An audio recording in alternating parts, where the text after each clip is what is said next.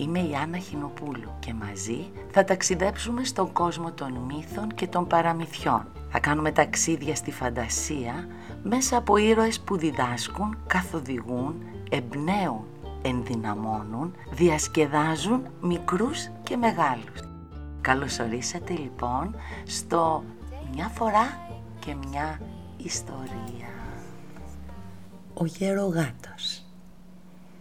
Παιδιά, θα σας πω σήμερα έναν μύθο του Εσώπου για έναν γερογάτο.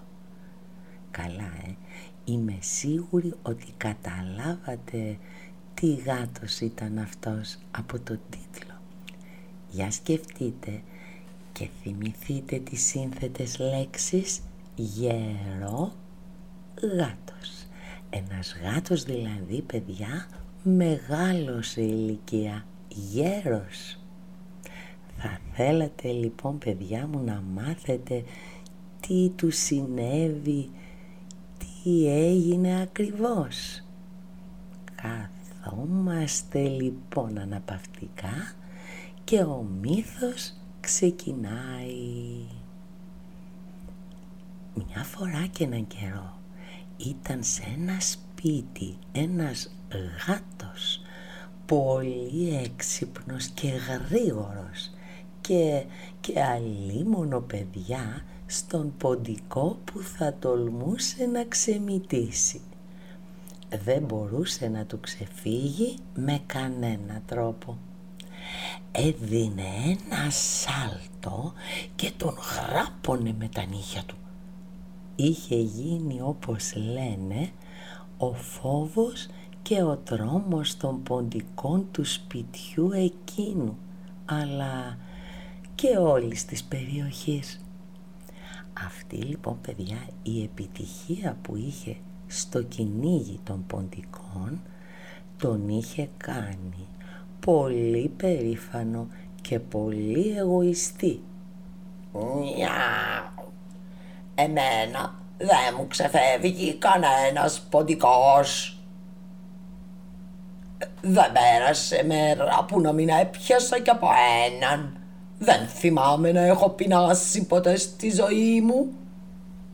Έλεγε παιδιά κάθε μέρα στους άλλους γάτους που τύχαινε να συναντήσει στο δρόμο του.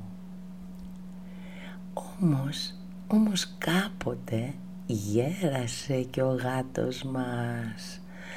Άρχισε λοιπόν να μην βλέπει καλά, να μην οσμίζεται όπως πριν, δηλαδή να μην μυρίζει, να μην ακούει και το χειρότερο από όλα παιδιά μου, να μην είναι ευκίνητος. Σπάνια έπιανε πια κανέναν ποντικό και αυτό το ποντικάκι που έπιανε ήταν γεροποντικός σαν εκείνον. Οι άλλοι γάτοι βρήκαν ευκαιρία και άρχισαν τώρα να τον περιγελούν. Νιάου! Τι γίνεται; Μάθαμε ότι στο σπίτι σου υπάρχουν πολλά ποντίκια και δεν σε φοβούνται πια. Γέρασες, γέρασες καημένε. Ο γερογάτος άρχισε μετά αμέσως να τους λέει «Εγώ, εγώ σας δίνω το λόγο μου ότι σε λίγες μέρες δεν θα υπάρχει κανένας ποντικός στο σπίτι. Θα τους διώξω όλους και μάλιστα δεν θα τους διώξω, θα τους φάω. Έννοια σας, έννοια σας και θα δείτε ποιος είμαι εγώ». Εκείνη την ημέρα παιδιά, ο γερογάτος γύρισε στο σπίτι του και προσπαθούσε να βρει τρόπο για να πιάσει όλους τους ποντικούς.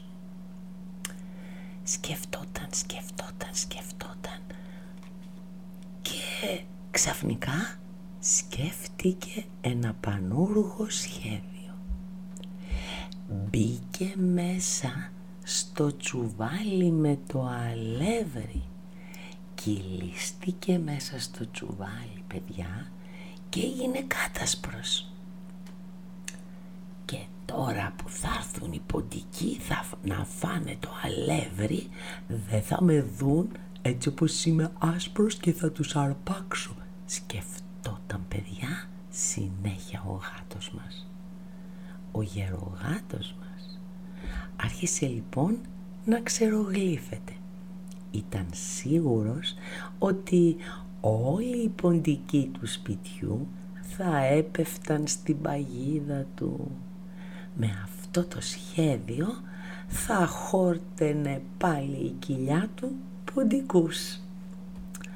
Όμως, όμως παιδιά, ο γερογάτος ξέχασε έξω από το τσουβάλι την ουρά του.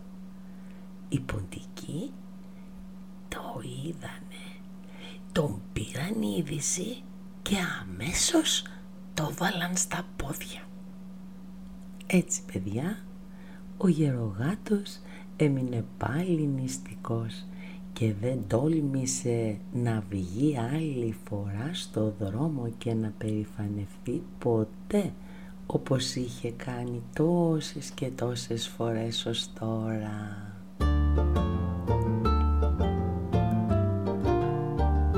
Καταλάβατε παιδιά μου τι έγινε με το γερογάτο μας. Πόσο εγωιστής, πόσο περήφανος ήτανε και πόσο πίστευε ότι αυτός τα έκανε τέλεια, έπιανε τα περισσότερα ποντικάκια. Έτσι και εμείς πολλές φορές στους φίλους μας και στους συμμαθητές μας λέμε ότι μόνο εμείς μπορούμε να κάνουμε τα καλύτερα πράγματα, τα τέλεια πράγματα.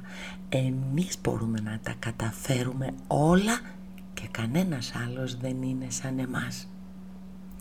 Είδατε όμως πως την πάτησε. Παιδιά μου, δεν πρέπει ποτέ να έχουμε τέτοιον εγωισμό και περηφάνεια γιατί σαν εμάς υπάρχουν κι άλλοι που κάνουν και είναι πολύ ωραίο πράγμα να ξέρουμε να κάνουμε τα καλύτερα πάντα αλλά δεν χρειάζεται να το φωνάζουμε